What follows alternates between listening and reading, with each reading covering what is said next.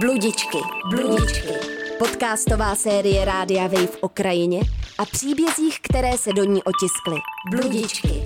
Užijte si únik do přírody s Janou Římanovou a Kateřinou Tomsovou. Tak po dlouhý době se vám zase hlásí bludičky s Janou Římanovou. a Kateřinou Tomsovou. A přišli jsme do krajiny Lužických hor. Jsme na okraji vlastně chráněné krajinné oblasti a jsme u sloních kamenů, který tady vlastně z ničeho nic tak čouhají z lesa a bělostně zářejí do kraje. Taky se jim někdy říká bílý kameny Mhm. nebo bílý skály.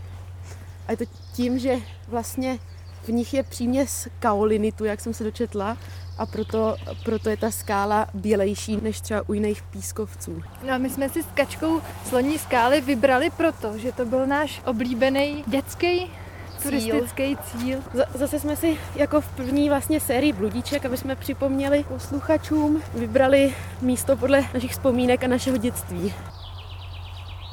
Pěkně tady vyřvávají, co? To jo, já mám úplně náladu z toho dobrou. Když jsme si tak povídali a vyjmenovávali jsme ty místa, na který bychom chtěli jet. A obě dvě jsme úplně zavískli u skloních kamenů radostí nad tím, že jsme sem jezdili jako malí holky a zažívali tady nějakou radost z krajiny. Tak mě se to propojilo s knížkou, kterou mám teďka rozečtenou. Čtu vzpomínky Simone de Beauvoir, od který jsem věděla, že to byla velice chytrá žena, ale co jsem nevěděla je, že vlastně měla velký vztah k přírodě a tak mám Aha. založený takový pasáže, který bych ti chtěla tady přečíst. No to budu a ráda. nad kterýma možná trochu zafilozofujeme i o tom, jaký to pro nás bylo, když jsme jako malí holky jezdili do krajiny. Já bych klidně šla tamhle na tu louku, jako trošku na výhledem do kraje. sluníčko. Naučila jsem se znát nevinnost jitra a melancholii soumraku, vítězství i pád, znovu zrození i umírání. Jednou se mi zdálo, že jsem naladěna na stejnou strunu jako vůně jetele. Denně jsem usedala do téhož vřesu a hleděla na modravou vlnovku monodierských kopců. Slunce večer co večer zapadalo za stejný pahorek, ale červený, růžový, karmínový, purpurový a fialový lesk nebyl nikdy stejný. Na nehybných lukách šuměl od svítání do noci stále se obnovující život. Tváří v tvář proměnám nebe se věrnost odlišovala od rutiny a stárnout neznamenalo nezbytně popřít sama sebe. Bylo třeba mého pohledu, aby se červeň bukku setkala s modří cedru a stříbrem topolů. Sotva jsem odešla, krajina se rozplynula. Už tu pro nikoho nebyla, už vůbec neexistovala. Proměnily se nějak ty sloní skály pro tebe? Od toho, jak jsi se na ně koukala jako malá holka? Myslím, že jako hrozně, protože mě přišly vždycky, v těch mých vzpomínkách, to jsou obří skály, které mě jako přesahují. A teď mě právě překvapilo, když jsme u nich byli, že vlastně nejsou zase tak velký. Vlastně mi to přijde jako smutný trošku, že jestli jsem si tím neskazila ty dětské vzpomínky teď. Jakože pořád to tady je krásný, ale jako je to tady jiný, než, než jsem myslela, že to tady je. Ten příběh vlastně vypráví o dospívání a o tom, jak člověk ztrácí mm, takovou jako tu představu danosti věcí, že to je Mhm. jasný. Teď zrovna sedíme s kačkou na trávě, na kameni, na sluníčku a díváme se na to, jak se slunce bliští na kapotách zaparkovaných řady aut eh, hnedka vedle silnice od Liberce a hučí nám tady do toho ta silnice, kterou nemůžeme vymazat, i kdybychom chtěli. A která jako přesekla tu krajinu dělí nás od, od starého kostela v Vitravě. Já když jsem byla malá a fotila jsem krajinu, tak jsem se vždycky strašně snažila vyhnout jakýmkoliv projevům lidí. Jo, já taky, no. Jo, jakože teď můžeme vlastně vyfotit tady krásně ty sloní kameny a oni vypadají prostě opravdu jako vytržený z pohádky. No a to říkal uh, jeden náš profesor na urbanismus, teď nevím, jak přesně to říkal, takže uh, to ne, tomu nebudu říkat citace, ale že přesně máme tak jako snahu dát pryč tady ty věci, které nejsou úplně hezký v té krajině, jako přesně jako silnice nebo, nebo přesně takhle nějaký objekty, které nejsou úplně vhodný, ale jsou potřeba. Ale že se, že se na ně vlastně nemůžeme koukat negativně, protože jsou jako potřeba pro to naše žití. Jako nějaká ta moudrost v tom je, no, že, že když se nám to nemůže zdát pohádkový, tak ale ty věci potřebujeme a jsou součástí té krajiny. My jsme sem po té silnici přijeli. Že? Právě. A taky jsme sem nešli pěšky, no. Tak já ti přečtu úryvek, který, který nás tam vede. Vyrůstala jsem z nevděčných let. Místo, abych litovala svého dětství, obracela jsem se k budoucnosti. Stále ještě byla dosti vzdálená, takže mě nelekala a přitom mne už oslňovala. Onoho léta let jsem se opájela jejím hlasem. Sedávala jsem na velkém šedém žulovém balvanu na břehu rybníka, který jsem loňského roku v Griller objevila. Ve vodní hladině se zrcadlil mlín a pluly mraky.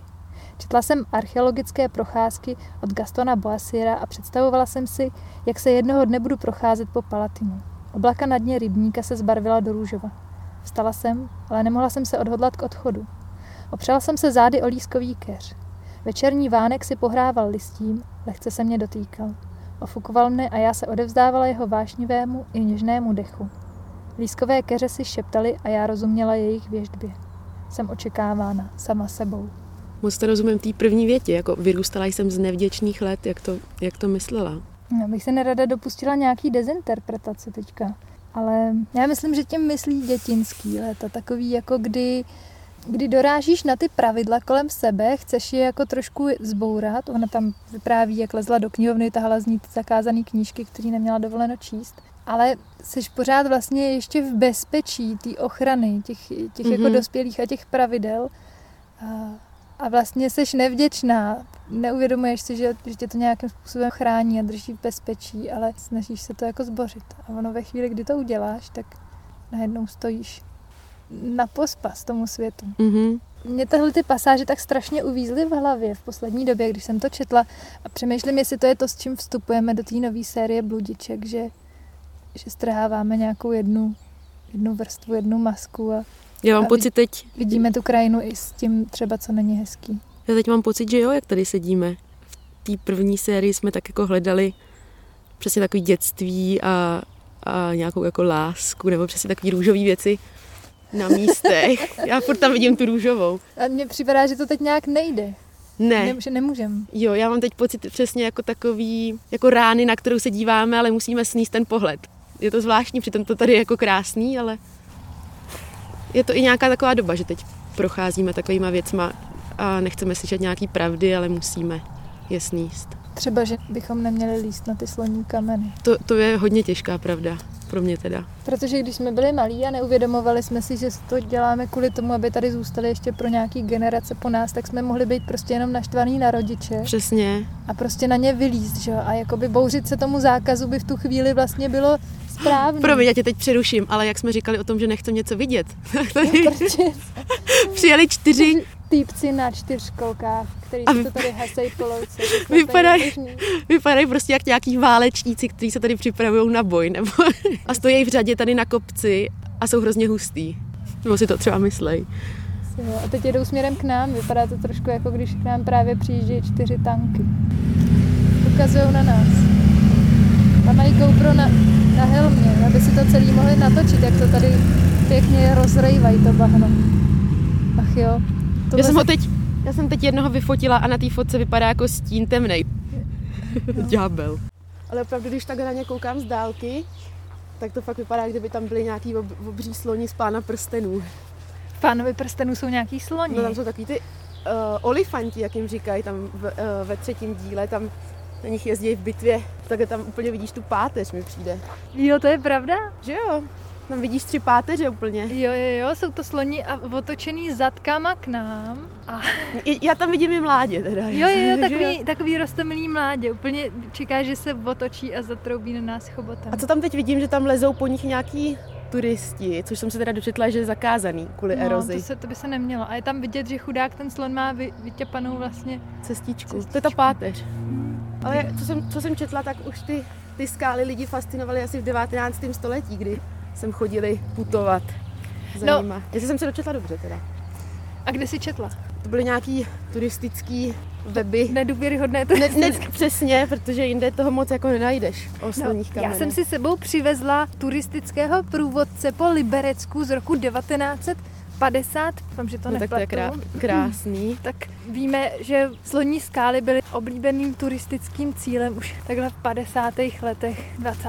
století. Tak to je poměrně podle mě tady ukázka, jakože tady není žádná skála, co koukáš do, do okolí a najednou... Já jsem koukala na stabilní katastr, což uh, bylo mapování z dob Marie Terezie a tam už jsou jako vyznačený, nebo je to takový jako tam bílej flek. Oni tady byli už, jo? už tady byli. Už za Marie Ale jako, že, že, že, mě zaujalo, že tam ta skála jako je vyznačená, že to tam je. A co taky je docela zajímavé, že tady vlastně ty pole tady rozlehlý poměrně, tady je zrovna nějaký traktorista, tak v té době byly krásně plužinou rozdělený, bylo to tady určitě zelenější a Tady jsme ve v kraji že jo, sklářů taky, kolem třeba Nového Boru a tak. A tady mám průvodce po Liberecku z roku 1951, kde se dočteš hned na začátku, že náš nový turista, rekreant, vzdělaný a ustavičně se dále vzdělávající bojovník za lepší zítřek, Hmm. nás všech, se dívá bystře a vnímavě ne na poutavý povrch, ale přímo do podstaty krajiny, do jejich přírodních dějin a hodnotí minulost i dnešní hospodářský, sociální a kulturní vývoj kraje se znalostí vývojových zákonů společnosti.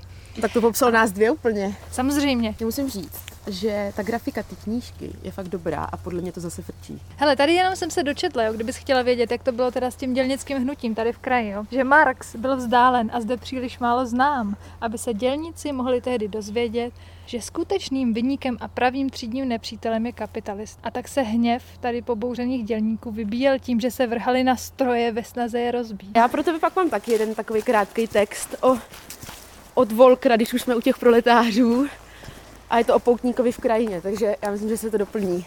Podle mě to je o nás jako bludíčkách prostě. Tak já ti to přečtu. Volker o nás psal.